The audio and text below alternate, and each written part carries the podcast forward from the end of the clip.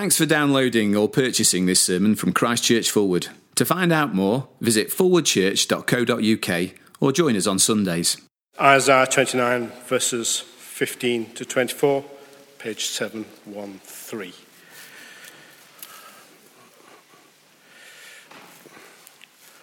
Woe to those who go to great depths to hide their plans from the Lord, who do their work in darkness and think, Who sees us? Who will know? You turn things upside down as if the potter were thought to be like the clay. Shall what is formed say to him, Who formed it? He did not make it me. Can the pot say to, of the potter, He knows nothing?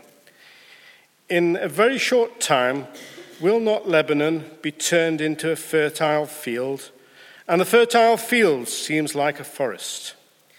In that day, the deaf will hear the words of the scroll, and out of the gloom and darkness, the eyes of the blind will see. Once more, the humble will rejoice in the Lord. The needy will rejoice in the Holy One of Israel. The ruthless will vanish. The mockers will disappear, and all who have an eye for evil will be cut down. Those who with a word make a man out to be guilty, who ensnare the defendant in court, and with false testimony deprive the innocent of justice. Therefore, this is what the Lord, who redeemed Abraham, says to the house of Jacob. No longer will Jacob be ashamed. No longer will their faces grow pale. When they see something, then their children, the work of my hands, they will keep my name holy. They will acknowledge the holiness of the Holy One of Jacob and will stand in awe of the God of Israel. Those who are wayward in spirit will gain understanding. Those who complain will accept instruction. And the second reading uh, is from Romans chapter 9, verses 1 to 21, page 1135.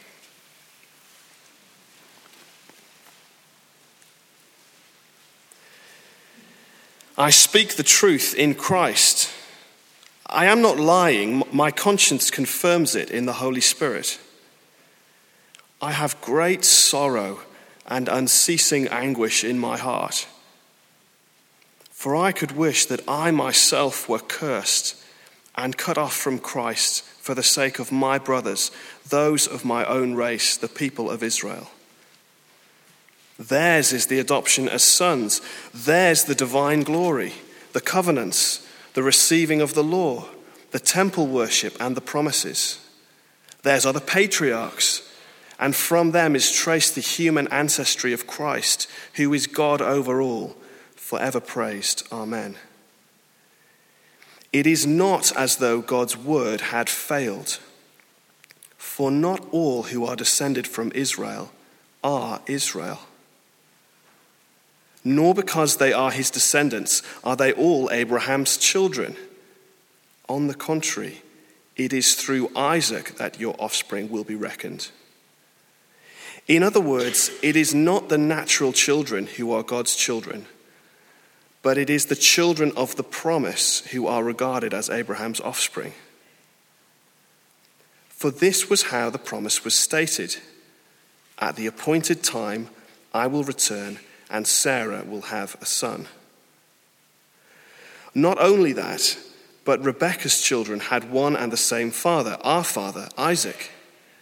Yet before the twins were born, or had done anything, good or bad, in order that God's purpose in election might stand, not by works, but by him who calls, she was told, The older will serve the younger.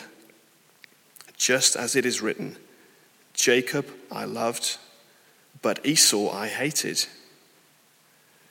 What then shall we say? Is God unjust? Not at all. For he says to Moses, I will have mercy on whom I have mercy, and I will have compassion on whom I have compassion. It does not, therefore, depend on man's desire or effort, but on God's mercy. For the scripture says to Pharaoh, I raised you up for this very purpose, that I might display my power in you, and that my name might be proclaimed in all the earth. Therefore, God has mercy on whom he wants to have mercy, and he hardens whom he wants to harden. But one of you will say to me, Then why does God still blame us? For who resists his will? But who are you, O man, to talk back to God? Shall what is formed say to him who formed it, Why did you make me like this? Does not the potter have the right? to make out of the same lump of clay some pottery for noble purposes and some for common use. This is the word of the Lord. Thanks be to God. Uh, Peter and Ricky, uh, thank you very much indeed. Well, uh, let me add my own welcome to that of Ben's uh, earlier in the service, especially to the Hollingsby and Livesley uh, family and friends. It's uh, great to have you here and really nice to have witnessed Florence's baptism this morning. But welcome to you all. We're looking through the book of Isaiah, or one particular section of it. So I'd encourage you to turn to the first of those two readings that um, Ricky just read for us, page 713, so that you can see where I'm going and why I'm saying what I'm saying in the next few moments. Isaiah chapter 29, verses 15 to 24. And let me pray for us as we look at the Bible together. Heavenly Father, we've sung of the Lord Jesus that He is our Prince of Peace and we will live our lives for Him. And so, living God, come speak to us today that we may do just that for your praise and glory. Amen. What do you find yourself daydreaming about? I'm not thinking about those childhood daydreams that we guys replay in our minds, you know, playing for England in the World Cup and scoring the winner in the dying seconds of the match, or um, as kids hitting a tennis ball against the garage door at home, imagining that you're at Wimbledon uh, on the centre court with an adoring British crowd shouting, Come on, Paul! You did do that, didn't you? Oh, no, neither did I then. No, I'm thinking more about those dreams that we have as adults. You know, when your mind wanders and you find yourself working out how you're going to get the next promotion that's so important to you, or, or you planned a scheme to make you rich, or, or if not rich, better off, uh, comfortable. And when you find yourselves thinking of investments and property deals that will enable you to live in a, a bigger house, or maybe it's not about getting something more at all, maybe it's about having something taken away. You're so busy all the time, you'd love to have more time. And, and so you dream of an easier life with less pressure. And so you find yourself dreaming of when you might retire early. Sometimes your mind wanders to a dark place. I mean, a very dark place. I don't know about the women, but for some men in your mind, you find yourself in the arms of another woman. A woman who is not your wife or who is someone else's wife. You're a Christian, but when that thought drops into your head, you don't take it captive, rather, you've replayed it, often imagining what it would be like to be married to someone else. What, what do you find yourself daydreaming about? Well, look, it's those moments when you're alone with your thoughts, when you let your imaginations run away with you. It's in those moments that we have a very clear window into our hearts. What we daydream about reveals where our hearts really are. Last week, in the first part of Isaiah chapter 29, the Lord asked us to take a very good and honest look into our hearts. Through the prophet Isaiah, the Lord revealed to us the great danger of simply going through the religious motions. He showed us the huge danger of perhaps turning up here at church, but our hearts not just being in it. This week, in the second half of Isaiah chapter 29, we see the next step from there. Here we see what happens next. Uh, we see when our hearts are not in it, when we're just going through the motions, when the Lord does not have our hearts, our hearts will be won by something or someone else.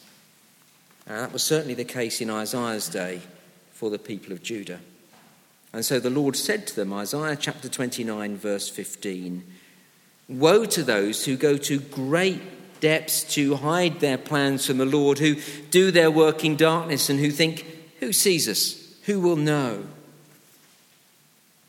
The verse begins with the word woe. This is the third in a series of six woes from chapter 28 down to chapter 20, uh, 34. Now, if you've been here the last couple of weeks, you'll, you'll recall the historical situation. The nation of Judah, the people of God in Isaiah's day, were fearful of the mighty Assyrian army coming sweeping down against them. And so Judah was tempted to make an alliance with the Egyptians. We saw that a couple of weeks ago in chapter 31, verse 1, which is where this section is heading. Judah thought if we team up with Egypt, we'll be able to stand against this Assyrian army. But all the way through the book of Isaiah, repeatedly from chapter 7, the Lord has told his people to trust him and him alone. He had promised them his protection. And so he said to them, Stand firm. Do you remember that wonderful verse, chapter 7, verse 9? Stand firm. And he promised that if they did stand firm in their faith in him, they wouldn't fall to the Assyrian army or any other army that came bearing down upon them. But Judah wouldn't listen to the word of God through the prophet Isaiah. And so they turned from the Lord. Not that you noticed it, not from the outside. As we saw last week, they continued in all their religious practices. Outwardly, they remained as busy as ever with all that religious stuff. They were burning many, many incense, uh, many, many sacrifices. Outwardly, then, they looked as committed as ever, but inwardly, in their hearts, they were far from God. That's what we saw last time in verse 13. These people come near to me with their mouth, they honor me with their lips, but their hearts are far from me. That's Judah. And so now you see, with their hearts far from God, their hearts had begun to turn to another, to Egypt. And so they plotted. Verse 15, they made plans. They, they put schemes together to work out how to get, if I may put it this way, how to get into bed with Egypt. And they went to great lengths to hide those plans from the Lord. Verse 15 gives me the impression of a group of Judah's leaders, the priests and the prophets, in a basement room late at night with the lights down low, talking in hushed tones about their plans to make an alliance with Egypt. And so the Lord says, verse 15 Woe to those who go to great depths to hide their plans from the Lord, who do their work in darkness and who think, Who sees us? Who will know? Do you see, as they, they plotted in that basement room, they thought, no one can see us. No one knows. Which, of course, is why we plot and scheme as we do in our daydreams. Because when it comes to our thought life, we think, who can see us? Who, who knows? But of course, there is someone who sees the plotting that goes on in the basement room under the temple in the 7th century BC, and he is the same person who sees what goes on in the deep, deepest corners of our hearts and minds, too. And so that kind of plotting is utterly foolish. The Lord sees when our hearts are elsewhere. Madness to think that He doesn't. Worse than that, it is actually spiritual treason. When we think we can hide things from God and when we think we can plot and scheme apart from Him, we are making ourselves out to be God, putting ourselves in the place of God. That's what Isaiah says in verse 16. You turn things upside down as if the potter were thought to be like the clay. Shall what is formed say to him who formed it, He did not make me? Can the pot say of the potter, He knows nothing? God is the potter, the creator of all things. We are lumps of clay who've been formed into something special and useful by the Lord. And more than that, He, the potter, has given us breath, every breath that we, that we breathe. So, how utterly foolish for a pot to think that it knows better than the potter. But when we do this kind of plotting and scheming, when we think no one else can see what's going on in my mind, when we think that we can make plans apart from the Lord, plans to, to cut the Lord out of the equation as they work by going down to Egypt, when we do that, we are as deluded as a pot that thinks it made itself and is in com- complete control of its own destiny. When we are plotting and scheming and planning to do things that are contrary to God's ways, we are in fact breaking the greatest commandment. We are claiming to be God. We are acting like the potter, the creator. So when we won't trust the God who loves us, the God who loves us enough to die for us, and when we turn from him and dream dreams of another, when we hatch plans to find our security and our satisfaction in other things or other people, we are being as ungodly as we can possibly be. That's what Judah was doing.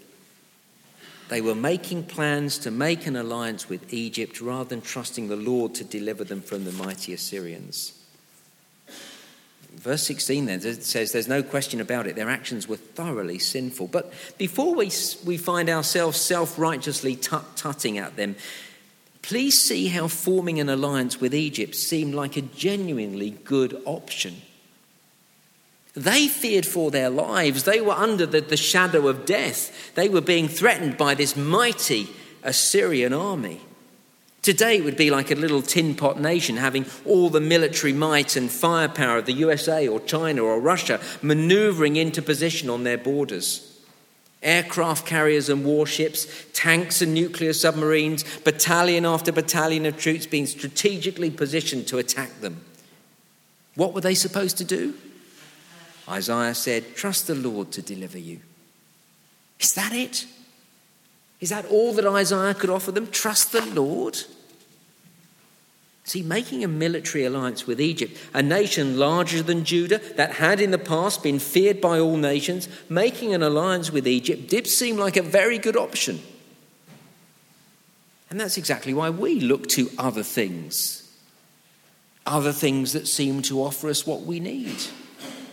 We do live in a scary world. There are many dangers that threaten to engulf us, and we too live under the shadow of death. It's always there. And so when God tells us in His Word, trust me to deliver you, it seems a bit weak. And if, like Judah, our hearts are already far from God and we're just going through the motions with the Lord, then our hearts very easily turn to other things to give us the security that we so need and want. Of course, we live in a world that offers so much, just like Egypt. We live in a world that offers so much and, and promises so much. We are being bombarded by powerful suggestions telling us where we will find our security and satisfaction. Every time we turn on the television, we expose ourselves to powerful and evocative television ads. Through the internet, we're exposed to even more advertising today than we ever used to be. And the films we watch and the television programs we love do far more than entertain us without us even realizing it. They grab our hearts and they teach us stuff. And the things we are being told through advertising and through the things we watch all the time, the things we are being told is that we can find security from something other than the Lord, from a pension plan and health insurance, and from success and real estate. Our hearts are being grabbed and told that we can be happy and fulfilled if we've got the latest gadgets and have status in the world and have a partner who has a perfect body. See, as the world comes bearing down upon us and as we feel vulnerable, as we feel our sense of mortality, through advertising and entertainment, the world beckons us and calls us, offering what seems to be a very good option. That's why we daydream as we do. It's why we dream and scheme about getting that promotion or, or getting that money in the bank or, or, or the new love of our life, because we think these things will give us the deliverance that we so long for. But just like Judah turning to Egypt, these things are miserable to be putting our trust in. They can never give us the real protection that we need. They certainly can never deliver us from the great enemy, death. And so there are two things that this Bible passage tells us we need to understand if we're going to get a grip of our hearts and have them focus clearly on the Lord where we will be safe. It's what we've been praying for Florence, that as she grows up, she won't be drifting away to these other things, but will have the Lord as her Lord. I know that's what Tom and Anne long for her. Two things then. First, know that our hearts are not captured by the world overnight. And secondly, have your heart captured by a second vision, but sorry, by a better vision. First, our hearts are not captured by the world overnight. Now, we see this from understanding the flow and direction and travel of these chapters, from chapter 28 down to chapter 34. Some time back now, someone gave me an insightful article which I think was called Steps to an Adulterous Affair. It made the point that rarely do affairs begin totally out of the blue. Usually, the affair begins in the mind when I find myself dissatisfied with my spouse or, or when I find myself attracted to someone else. And then it continues in my mind as I start to think about that other person and I think about ways of spending time with them. And then I start to find ways of spending time with the other person. I go out to the pub after work with a group of colleagues because she'll be there. And after I've done that for a while, I try to manufacture ways of being alone with her. I find a reason to stay late at work because I know she'll be in the office. And I can so easily justify it, uh, telling my spouse that I'm working late, because I am. And then alone in the office, I find ways of getting closer to her, not just in conversation, but in helping her with her work, sitting close to her at the desk as we look at the computer screen together. Look, I don't need to go on to tell you how it progresses, you know that stuff. But you see, long before anything physical has happened, there are a whole series of steps that, are, that we begin to take. Very rarely does an adulterous affair begin overnight and come totally out of the blue. And what is true of physical adultery is true of spiritual adultery as well. Uh, sometimes I meet people who, who, who, used to be Christian, but they've given up the Christian life. Or people who used to be Bible believing Christians, but they've given up on the Bible as their final authority and they believe all sorts of things that really aren't Christian anymore. And when I come to meet people like that, to me it can look as if it came out of nowhere. They've just suddenly given it all up.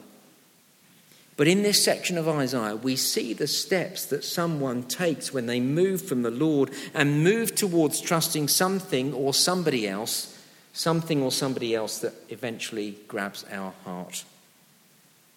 So, two weeks ago, we saw how the people of Judah had stopped listening to God's word. We saw this in chapter 28. The word of God was still presented to them, Isaiah was still speaking to them, but they didn't listen to it, not in that they didn't obey it any longer. And then last week we saw what happens next. We may well stop listening to God's word, but we can still continue to be involved in religious activities, but our hearts are not in it anymore. That's what happens when we stop obeying God's word, our hearts drift from Him. And once our heart's not in it, not captivated by the Lord, it's a very short step for our hearts to be plotting and scheming to find ways of turning to other things that seem so attractive. That's what we're seeing this week in verse 15. And once that has happened, we'll start to walk towards this other thing that has so captivated our hearts. And that's what we'll see next week in chapter 30. And from there, we are well on the way to fully following and trusting this other thing and living apart from the Lord completely. And we'll see that in chapter 31.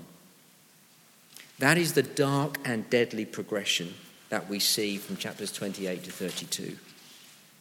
But here's the thing it is a progression of steps. So know that our hearts are not captured by the world overnight. Uh, you see, we should be able to spot the danger. If I stop listening to God's word, is my heart not really in it? Am I starting to feel the pull of going somewhere else? Am I taking steps to go to that other thing? And if you've stopped obeying God's word, or if your heart's not in it when you meet, or if you find yourself often daydreaming about other things other than the Lord for your security and satisfaction and significance, then today get a grip and turn back to the Lord know that our hearts are not captured by the world overnight. And secondly, verses 17 to 24 in this passage have your heart captured by a better vision. You see, in verses 17 to 24, the Lord tells his people what the future holds, and it is a wonderful future for his people. In verse 17, Judah is given the promise of a flourishing, fertile land. Remember, they were under the threat of invasion from the Assyrian army. They were on the verge of being ejected from their land and, and being plunged into a war zone with all the devastation that that would bring upon their land. But, verse 17, in a very short time, the land would be fertile and flourishing like a forest. In verse 18, the Lord promises a day and a place where people will listen to him through his word. In that day, do you see, no longer will people be in the dark and stumbling around with no direction. No, on that day, in this place, everyone will know what life is all about. No longer tempted to look to other things to give them what they want. They're trusting in the Lord. Do you see that in verse 19? They'll be rejoicing in the Lord. This uh, speaks of a place where everyone will be humbly trusting the Lord, not any longer as pots who try to usurp the potter but humbly putting themselves under the potter, rejoicing in him. And gloriously, verse 20, in this place all evil will have been done away with. Every threat in this scary world would have been removed, verse 20. The ruthless will vanish, the mockers will disappear, and all who have an eye for evil will be cut down. Those who with a word make a man out to be guilty, who ensnare the defender in court, and with false testimony deprive the innocent of justice, they'll all be gone. You see, this is one of the many visions in Isaiah of the glorious heavenly new creation. The whole direction of the book of Isaiah is about taking a sinful people from a wayward city, Jerusalem, and cleansing them and recreating them into a godly, clean people, finally to be in the heavenly New Jerusalem where the Lord is known and loved and worshipped. And that will be a place where all evil is eradicated. It's that eternal future that the Lord has for his people. And he lays it out here before his people because it's in having our hearts set on that future that we wrestle our hearts away from the things of this world. In his uh, excellent book, uh, You Can Change, Tim Chester writes of the sirens from Greek mythology. He writes these words In Greek mythology, the sirens would sing enchanting songs, drawing sailors irresistibly towards the rocks and certain shipwreck. Odysseus filled his crew's ears with wax and had them tie him to the mast. Orpheus, on the other hand, played such beautiful music on his harp that his sailors ignored the seduction of the siren's song. Tim Chester writes This is the way of faith. The grace of the gospel sings a far more glorious song than the enticements of sin, if only we have the faith to hear its music. That's what Isaiah does here. God's people are being enticed to go to Egypt. Egypt has a grip of their hearts, and Egypt sings a song that sounds so beautiful and very attractive. And so, through Isaiah, the Lord sings a more beautiful song, telling of a more wonderful place. He gives us a better vision than anything we could set our hearts on in this world.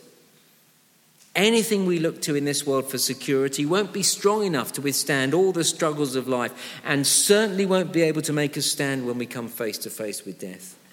But this future, this heavenly new creation in the presence of the Lord, well, that's what we're made for. It's where our hearts will be satisfied. It's more solid and more certain and more completely immovable than anything else. It has been won for us by the Lord Jesus' death on the cross, bringing us forgiveness. And it's guaranteed through the resurrection of Jesus Christ from the dead. It should be our heart's desire. It makes sense for this to be what we're longing for because it can never be taken from us. And so when we find ourselves daydreaming, when we let our minds wander and our imaginations go wild, in those times we need to take captive every thought. We need to redirect our thoughts to this vision, a better future a place of security and satisfaction so that, that we so crave. And as we do that, the Lord will bring about a transformation in us that we probably think impossible. Very briefly, look with me at verses 22 to 24. Verse 22 Therefore, this is what the Lord, who redeemed Abraham, says to the house of Jacob No longer will Jacob be ashamed, no longer will their faces grow pale. When they see among them their children, the work of my hands, they will keep my name holy. They will acknowledge the holiness of the Holy One of Jacob and will stand in awe of the God of Israel. Those who are wayward in spirit will gain understanding. Those who complain will accept instruction. These last verses speak of an incredible change. This is a promise of a transformation at the deepest level. That's why in verse 22 we read of the Lord who redeemed Abraham. For when Abraham came upon hard times, he went to Egypt, just as Judah were planning to do. But the Lord redeemed Abraham and brought him out of Egypt and kept him and brought his children to the promised land the promise of rescue and of such remarkable transformation. That's verse 24. Those who were wayward in spirit, those who, like Judah, are starting to go to Egypt, those who, like wayward Christians, plot in their daydreams of trusting in something other than the Lord, those who were wayward in spirit, verse 24, gain understanding. And you see that at the end of verse 24? They are willing to accept instruction. Here are people who have turned from God's word, turned from his instruction and whose hearts have drifted from him, being turned back to listen to him and to fully trust him for the future. That's the kind of transformation God can bring, changing our motives and desires and longings. And as He does that, we will fix our eyes more and more on the new heavenly Jerusalem, so that when our minds wander, we'll now be longing for this new heavenly Jerusalem and being in the presence of the Lord, safe and secure, and rejoicing in Him for eternity.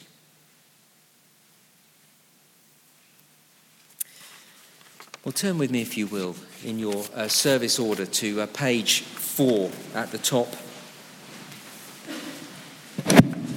And we're going to uh, use uh, these words of the confession at the top of page four to acknowledge that we have turned from the Lord that we have turned from His word and that we've easily given our hearts to other things.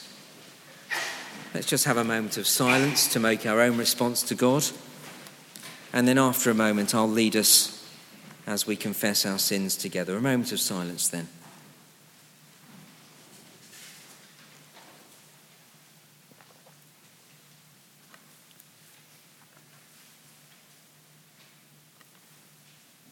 If we confess our sins, God is faithful and just and will forgive us our sins and purify us from all unrighteousness.